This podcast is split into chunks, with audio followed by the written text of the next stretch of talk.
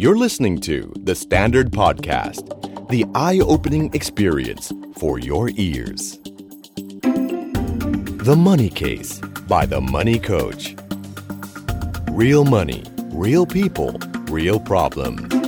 สวัสดีครับ พบกับรายการ The Money Case by The Money Coach พบกับผม โอม โอมสิริวีรกุล และโคชดุมจักรพงษ์เมธพันธ์ เฮ้ย จะบอกคุณผู้ชมคุณผู้ฟังครับ ครับ ว่าตอนที่ฮีฮิวเมื่อกี้ครับ ถ้าท่านได้เห็นสีหน้าของโปรดิวเซอร์เราจากหลังกล้องนะครับ ครับ เขาดูฟินมากนะฮะ เอาอย่างนี้นะครับ เหมือนโอ้โหขึ้นไปอยู่ยอดเขาแล้วนะ เออ ดูฟินมากครับ ครับ เอาละครับ วันพุธอีกแล้ว นะ สัปดาห์หนึ่งวิ่งเร็วมากนะครับ แล้วเรา ครับ ก็เจอกันเป็นประจำทุกวันพุธแบบนี้กับเรื่องราวทางการเงินสู้ภัยโควิด ครับ นะครับดูเหมือนหลังๆ โควิดจะเอาเราไม่อยู่ซะแล้ว เพราะตัวอย่างการเงินที่ส่งเข้ามานั้นดีๆ ทั้งนั้นผม ครับ นะครับผม ครับ เอาล่ะครับผมวันนี้โอม ครับพี่ เรื่องราวเป็นยังไง บวกลบคูณหาร เรื่องราวเนี่ยไม่เชิงบวกไม่เชิงลบ โอ้ แต่มาเชิงปรึกษา อ๋อเป็นแนวรอค ครับ ำปรึกษาเพื่อตัดสิน ใจ เพื่อจะดูว่ามันจะออกบวกหรือออกลบ เอาละ เออครับ อยู่ที่เราเนี่ยแหละพี่ ครับผม จะออกบวกหรือจะออกลบ มาถูกทาง แล้ว ครับผม มาทางเนี้ยแหละนะ อ่า อ่า ครับ ก็เป็นเรื่องของเอ่อพี่คนหนึ่งครับ ซึ่งในนี้ก็ไม่ได้ระบุนะว่าเป็นผู้หญิงหรือผู้ชายด้วย ครับผม ก็จะมาปรึกษาเรื่องของการจ่ายบัตรเครดิตครับ เออ อ่าเขาบอกว่าจากสถานการณ์โควิด -19 โอ้โห เขียนมันเป็นนักข่าว โอ้ นะคโหรั นะ บ ครับ จากสถานการณ์โควิด -19 ที่ผ่านมา ธนาคารต่างๆ ได้มีมาตรการช่วยเหลือลูกค้า เอ้ยจริงๆ เอาได้เลยเหรอพี่ เออไม่นี่เนื้อเนื้อนี่เหมือนเลยนะ นะเหมือนเลย เออเออเออ ใช่ครับ เออ ในส่วนของประเภทบัตรเครดิต อืม จากการจ่ายชำระขั้นต่ำต่อเดือน 10% ครับ ดอกเบี้ยประมาณ 22%ต่อปี ฮะ ให้เป็นการแบ่งจ่ายระยะยาวประมาณ 12%ต่อปี ครับ อยากปรึกษาว่าการขอแบ่งจ่ายกับการจ่ายตามขั้นต่ำแบบไหนดีกว่ากัน เราได้หรือเสียผลประโยชน์อย่างไรครับ เออบัตรเครดิต ดอกเบี้ย 22เปอร์เซ็นต์เนี่ย พี่สงสัยว่าเป็นนอนแบง k ์หรือเปล่า อืม เพราะว่าถ้าแบงก์หรือธนาคารพาณิชย์ทั่วไปเนอะ ครับ บัตรเครดิตเนี่ยจะประมาณ 18เปอร์เซ็นต์ ครับ เพราะฉะนั้นถ้า 22 เนี่ย แอบเดาๆว่าเป็นนอนแบง k ์หรือเปล่านะครับ ไม่แน่ใจ อืม แล้วก็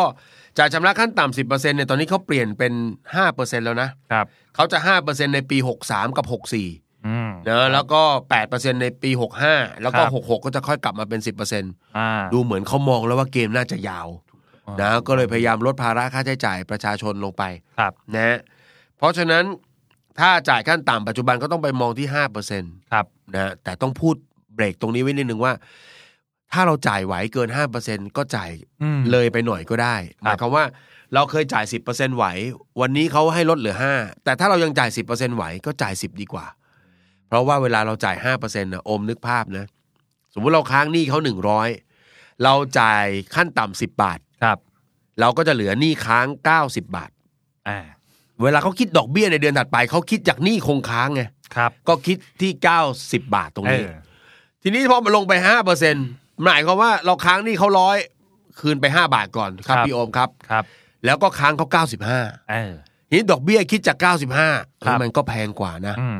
มันก็แพงกว่านะ แล้วมันก็สะสมอยู่นาน เพราะฉะนั้นถ้าพอไหว อันนี้พูดถึงถ้าพอไหว ครับ แต่ถ้าไม่ไม่ไหวจริง ๆ ก็เอาตามขั้นต่ำที่เขาขอแล้วกัน อืม นะฮะเอ่อถ้าอัตราดอกเบี้ยยังเป็นอย่างนี้อยู่นะ ของเรายังเป็น 22%ตรงนี้ แล้วย้ายไปที่ใหม่เป็นสินเชื่อบุคคลอะไรอย่างเงี้ยนะประมาณ 12%ต่อปีเนี่ยถามว่าโดยหลักการทำได้ไหมได้ เพราะว่ามันจะทำให้ต้นทุนของการใช้สินเชื่อเนี่ยลดลง อืม แน่ๆ ครับ นะเพียงแต่ว่ามันอาจจะต้องมีองค์ประกอบที่ต้องพิจารณาประกอบด้วยก็คือ อย่าไปมองแค่ 22 กลายไปเป็น 12 อ่า ต้องมองด้วยว่า ไอ้พอมันย้ายไปเป็น 12 เนี่ยเขาให้ระยะเวลานานไหมเพราะถ้าระยะเวลาบีบแค่ปีเดียวเฮ้ยก็เหนื่อยเหมือนกันนะ ก็กลายเป็นว่าอาดอกเบี้ยอาจจะลดลง แต่ถู ครั ก บ บังคับให้จ่ายต้นต่อเดือนสูงขึ้น อืม แล้วทำให้ค่างวดมันใหญ่ขึ้นกว่าเดิม อย่างเงี้ยรีไปประหยัดต้นทุนดอกเบี้ย ครับ แต่จะไปเหนื่อยรายเดือนที่จะต้องส่งตัวเลขสูงขึ้นเออเพราะฉะนั้นให้ดีคือ ยืดออกไปสักสองปีสาม อืม ปี ครับ นะ แล้วก็อีกอันหนึงคือเช็คอีกทีหนึ่งด้วยว่าเป็นสินเชื่อลดต้นลดดอก และสามารถโปะได้ตลอดเวลา ถ้าเป็นแบบนี้สวยเลยก็คือ 22 ย้ายไป ครับ ยืดระยะยาว เออ แล้วก็ลดต้นลดดอกโปะได้ตลอด ครับ ยืดไปยาวเพื่อให้ผ่อนต่ำ อืม มีกำลังก็โปะ โปะ ซัดเข้าไป เข้าไป อ่า มันทำให้เราใช้คำนี้หนี่อยู่ในการบริหารจัดการของเรามากขึ้น อืมครับ นะครับ เอออ่ อ่าเพราะฉะนั้นเงื่อนไขที่ตั้งไว้เนี่ยไม่มีปัญหาเลย ครับ นะครับ สามารถทำได้ อืม เพียงแต่ครับพี่โอมครับ ครับผม มีข้อหนึ่งที่ขอ ฮะ เพราะว่าคนที่ทำแบบเนี้ยมีไม่น้อยที่พอเราโยกหนี้บัตรเครดิตไป ไปอยู่สินเชื่อบุคคล ครับ ผ่อนน้อยลงอย่างที่โค้ดว่าเมื่อกี้เลยค่ะ อืม รู้สึกเบาสบายคลายกังวล เออ ดูสิบัตรเครดิตของเราก็กลับมาว่างอีกครั้ง นั่นไงเนี่ยแหละเนี่ยแหละ บ้าชะมัดคนป่ามีปืนอย่างนี้ เออ ไม่ยิงก็บ้าแล้ว เอ โอ้ อ เข้าห้างกาดกระสุนเลยนะ ฮะ ซื้อทุกร้านแวะทุกห้างแวะทุกช็อป เออ อย่างนี้ เออ ไม่ได้นะ เออ เพราะฉะนั้นคนที่กำลังสู้ในกระบวนการแบบนี้อยู่หรือ หรือจัดสรรภาระหนี้เข้าสู่กระบวนการแบบเนี้ยต้องไม่จับจ่ายเพิ่ม ครับ หรือคุมค่าใช้จ่ายไม่ให้มีหนี้เพิ่มขึ้นมาอีกนะ อืม ไม่งั้นการโยกไปแบบนี้ก็คือทำให้หายใจนะสะดวกชั่วคราว ใช่ และเดี๋ยวก็จะกลับมาเป็นปัญหาอีกนะครับ อืมครับผม เออ ใช่ใช่โอ้โห แม่ โอ้สำคัญมากเลยครับ เพราะว่าจริง ๆ เรื่องของการปรับเปลี่ยนหรือการวางแผนเอ่อบัตรเครดิตที่พี่หนุ่มวางไว้อะถือว่า ครั โอบ เคเลย แต่ว่า ครับ สิ่งที่กังวลเมื่อกี้คิดแล้วพี่หนุ่มพูด นะ มาทันทีก็ มา คือ แล้วนะ พฤติกรรมหลังจากหลังจากที่เราโล่งแล้ว เออ วงเงินต้องห้าหมื่นวงเงินต้องแปดหมื่น เออ พอมันประกลายเป็นศูนย์แล้วก็รู้สึกเบาสบายเหลือเกิน รู้สึกไม่ค่อยสบายใจที่ไม่ได้ใช้ เข้าไปในช็อปเข้าไปในห้างเจอโปรหนึ่งแถมหนึ่งบ้าชะมัดเลย อืม ก็เลยแวะไปซื้อมาสองตัว อ๋อ ซื้อหนึ่งตัวแล้วแถมหนึ่งตัวเปล่า ซื้อมาสองตัวได้มาอีกสองตัว เออ โอ้ยไหล เออ มันมี ะ โอ ครับ กาสที่จะไหลเพราะว่าเวลานี่มันกดทับเราเราก็เครียดไง อืม พอมันหาทางออกได้อ้าวชัดเจนเคลียร์แบบนี้ ครับ มันก็สบายใจ เออ เออแล้วก็ต้องระวังตรงเนี้ยมันจะกลับมาเป็นหนี้ ครับ นะ จริงครับ อืม เรื่อง อืม พฤติกรรมหลังจากเคลียร์อะไรให้เสร็จแล้วเนี่ยน่ากลัวคือต้องบริหารจัดการดีๆเนอะโดยเฉพาะ ใช่ครับ ช่วงนี้ เออ ช่วงที่เรารู้สึกว่ามันไม่ได้อยู่ในสภาวะปกติ ใช่ครับ เท่าไหร่ ใช่ครับ นะครับ นะ อืมใช่ อ่าอันนี้อาจจะเพิ่มเติมนิดนึงโอม เพราะว่าได้เข้าไปดูเพราะว่าตอนที่ได้ยินคำถามแบบเนี้ยนะ พี่ได้ยินคำถามแบบนี้ในช่วงเวลาแบบนี้บ่อยมาก เพราะว่า ครับ พอการเงินมันตึงๆ หลายคนก็จะเลือกหนทางรีไฟแนนซ์นะครับ อ่า แบบนี้เรียกว่ารีไฟแนนซ์ ครับ พี่ก็เลยไปเปิดดูในเว็บไซต์ธนาคารต่างๆ ว่าเฮ้ยตอนเนี้ยถ้าบัตรเครดิต สินเชื่อบุคคลเนี่ยหรือบัตรกดเงินสดเองก็ดีเนี่ย ครับ มีปัญหาแล้วเราเริ่มผ่อนไม่ค่อยไหว หรืออ ม มันเริ่มเริ่มทำให้เงินเราติดติดขัดขัดๆเนี่ย ครับ มันมีโปรโมชั่นอะไรยังไงบ้างในแต่ละที่ ครับ พี่ไปดูมาตอนเนี้ยหลาย ๆ ที่เริ่มมีนะ เงื่อนไขแบบประเภทนะบัตรเครดิตเองเนี่ยลดดอกเบี้ยเหลือ 12%ก็มีนะ โอ้ คือตัวบัตรสามารถทำได้เลย แล้วก็หลาย ๆ ที่เนี่ยต้องเปิดเข้าไปที่เว็บไซต์ของเขา อืม แล้วพี่ก็ไปหาข้อมูลว่ามันจะไปดูตรงไหน ทุกธนาคารจะใช้คำประมาณว่าเราไม่ทิ้งกัน อยู่เคียงข้างคุณเสมอ ถ้าเห็นโปสเตอร์อันเนี้ยให้คลิกเข้าไปเลย อ่า นะเห็นแบนเนอร์เนี่ยคลิกเข้าไปเลย มันก็จะมีแบบบอกหมดเลย ประเด็นคืออะไรรู้ไหม ครับ ไอมาตรการ 3 เดือนก่อนหน้าเนี้ยที่เขาให้พักจ่ายทั้งต้นทั้งดอกจ่ายเฉพาะดอกเบี้ยเนี่ย อืม เขาให้วิธีการแบบเนาะเอออาจจะช่วยทุกคนหยุดทุกคนอะไรต่างๆ เนี่ย แล้วมันกำลังจะหมดแล้ว ครับ แต่ไอโปรอย่างเงี้ยสิหรือบางคนเนี่ย อืม จ่ายค่าบ้านจ่ายแค่ค่างวดครึ่งเดียวของค่าบ้านปกติ ครับ หรือจ่ายเฉพาะดอกเบี้ยเนี่ยเขาใช้วิธีลงทะเบียนว่ะ อ่า แล้วต้องลงทะเบียนภายในมิยอนี้ด้วย ครับ มันเหมือนกับว่าพอเราฟังฟังฟังปุ๊บอ้าวเฮ้ยสามเดือนที่ผ่านมาเรามีมาตรการช่วยคุณไปแล้ว คุณอยากได้ต่อไหม อันนี้ต้องติดต่อเองนะ ไม่ได้ประกาศนะ อ่า เออเพราะฉะนั้นอันนี้ต้องไปดูด้วยนะครับ ครับ เออเพราะฉะนั้นที่อยากจะเสริมของเคสนี้คือ คุณให้ทางเลือกมาอันเดียว อืม แต่ไม่แน่ลองเข้าไปที่เว็บของธนาคาร เพราะว่าเนี่ยเขาติดต่อมาใช่ไหม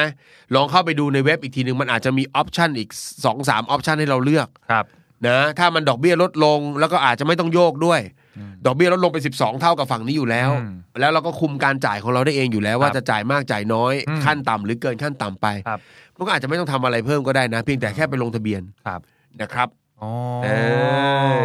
ดังนั้นเนี่ยก็คือเงื่อนไขทั่วไปคนทั่วไปอาจจะเห็น เออ แต่ถ้าเงื่อนไขพิเศษเนี่ย ค เรา รับ ต้องหมั่นเข้าไปดู มันเข้าไปดูมันเข้าไปติดตาม อ่าน นะค ครั รับ บผม แล้วก็เขาจะใช้วิธีการลงทะเบียนเดี๋ยวนี้พี่เห็นว่าใช้วิธีการลงทะเบียนผ่านไลน์แอดอย่างเงี้ยเอ้ยเราก็ต้องไปตามเขาสักหน่อยนึง ครับ นะแล้วก็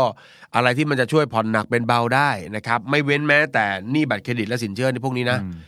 บ้านรถยนต์มีหมดทุกอย่างเลย ครับ มีหมดทุกอย่างเลยนะครับเข้าไปเนี่ยมันจะหายากหน่อย นะครับดูมีเงื่อนงำนิด นึง เออนะลงให้ไปให้ไปตามแบนเนอร์พี่ก็ไปสังเกตโอ้ทุก ๆ ที่จะใช้แบนเนอร์แบบเราไม่ทิ้งกันห่วงใยคุณเสมอ อยู่เคียงข้างคุณแม้ในยามโควิด อะไรอย่างเงี้ย ถ้าเจอแบนเนอร์แบบนี้คลิกเข้าไปเลย มันซ่อนอยู่ในนั่นแหละครับผม ซ่อนอยู่ในนั้น ครับผม โอ้โห นะฮะ โอเคครับ เออเออเอ เอ อ อก็น่าจะเป็นประโยชน์เนอะสำหรับเคสนี้คือไม่ใช่แค่เรื่องของเทคนิคในการปรับเปลี่ยนเนอะก็ ครับ เรื่องของวิธีการเข้าไปดูเงื่อนไข เออ ต่างๆ เพิ่มเติมก็ ใช่ สามารถช่วยได้เหมือนกัน นะฮะ ครับผม แล้วก็ฝากไว้รวมไปถึงว่าถ้าไม่ไหวสุดๆจริง ครับ ๆ เงื่อนไขที่อยู่ในเว็บมันก็ยังไม่โอ อืม อย่าไปรอช้า บุกไปหาเขาเลยครับ บุกไปหาเขาแล้วก็บอกว่า อย่าไปพูดแบบบางทีก็บางคนก็พูดหวานหวานๆอะ ครับ ไม่ใช่ไม่ใช่ให้ไปดุเขานะหวานหวานๆคือ ช่วงนี้มีโปรอะไรไม่เอ่ยอะไรเงี้ย บ้าเหรอ เออ เดือดร้อนพูดเลย เออ พี่เดือนนี้จ่ายไม่ได้แน่ อืม ๆผมโดนลดเงินเดือนอย่างโน้นอย่างนี้ เนอะแบงค์มีมาตรการอะไรบ้าง ครับ ที่มันจะพิเศษ เพราะว่าดูแลในเราไม่ทิ้งกัน เธออยู่เคียงข้างฉันห่วงใยเสมอ ไม่มีเลย เออ ที่จะช่วยผมได้ อืม นั้นปรึกษากับเขานะฮะคุยซะก่อนที่มันจะเป็นปัญหา มีบางคนเนี่ยไปปล่อยให้ตัวเองผิดนัดไปแล้วหนึ่งหนึ่งรอบการชำระอย่างเงี้ยนะ ครับ แล้วก็มาไปคุยกับเขาทีหลังอย่างเงี้ยคุยยาก อืม นะเห็นสถานการณ์ไม่ดีนะ นี่ใกล้มิยอจะหมดแล้วเนี่ย ครับ คุยซะก่อน เออ นะครับ ครับผม ก็ฝากไว้นะครับ เออ อ่าถ้าใครมีปัญหาคล้ายๆเคสนี้อยู่ก็ ครับ ลองประเมินตัวเองดูครับ อืม หาโซลูชันแรกตามที่พี่หนุ่มบอก ครับ โซลูชันสองไปดูเงื่อนไข เออ ถ้าประเมินแล้วไม่ไหว บุ ค ก รับ ไปหาเขาเลย เจอกันหน่อยไหม่เราอะไร เงี้ยนะ เออ นะครับผม ครับผม นะ เออ ทุกปัญหาทางการเงินมีคำตอบเสมอนะครับ เพียง ครับ คุณส่งคำถามมาที่รายการ The Money Case by The Money Coach นะครับ ครับ ตอนนี้ก็ส่งมาได้ทางช่องทางของ The Standard เลย ครับ นะฮะพอเรามีช่องทางมันมี inbox มีอะไรต่างๆท่านก็ส่งมา อืม แล้วก็บอกว่าฝากถึงนาโคตรหนุ่มและพี่โอม ครับ นะครับ ให้ตอบคำถามในรายการ The Money Case หน่อย อ่า นะครับ ตรงไหนเป็นข้อมูลที่คุณอยากจะปิด คุณไม่อยากจะเปิดเผย ก็วงเล็บไว้ว่าตรงนี้ขอปิดตรงนั้นขอไม่บอก ครับ อะไรอย่างนี้นะครับ อ่า ปรากฏว่าปิดทุกที่เลยไม่ได้ บอก ปิดทุกที่เลยไม่รู้จะอ่านอะไรเหมือนกันนะ ทัก รับผ มาแค่สวัสดี โอ้ เออ นะฮะ ครับ ก็ส่งมาได้นะครับ เราจะได้มีเอ่อเรียกว่าคำถามมาพูดคุยกันในรายการ ซึ่งต้อง ครับ บอกว่าเป็นประโยชน์มาก ๆ เพราะว่าบางทีเนี่ยปัญหาของเรามันอาจจะไปคล้าย ๆ กับเพื่อนหลาย ๆ คน อืม นะฮะที่บางทีเราอาจจะไม่มีโอกาสได้ไปหยิบคำถามของเขา ครับ มาตอบนะแต่ก็จะได้คำตอบแบบที่เป็นคำแนะนำไปใช้กับของเขาได้เลยนะครับ ครับผม ก็ฝากติดตาม The Money Case by The Money Coach เป็นประจำทุกวันพุธแบบนี้นะครับ กับเรื่องราวการเงินสนุกสนุกๆย่อยง่ายนะครับ ครับ สไตล์ The Money Case by The Money Coach ครับสำหรับพุธนี้นะครับ ผมก็โอมลาไปก่อน พบกันใหม่ในวันพุธหน้า วันนี้ลาไปก่อน สวัสดีครับ สวัสดี ครับ เสียงหล่อด้วย ติดตามทุกรายการของ The Standard Podcast ทาง Spotify, YouTube และทุกที่ที่คุณฟัง podcast ได้แล้ววันนี้ The Standard Podcast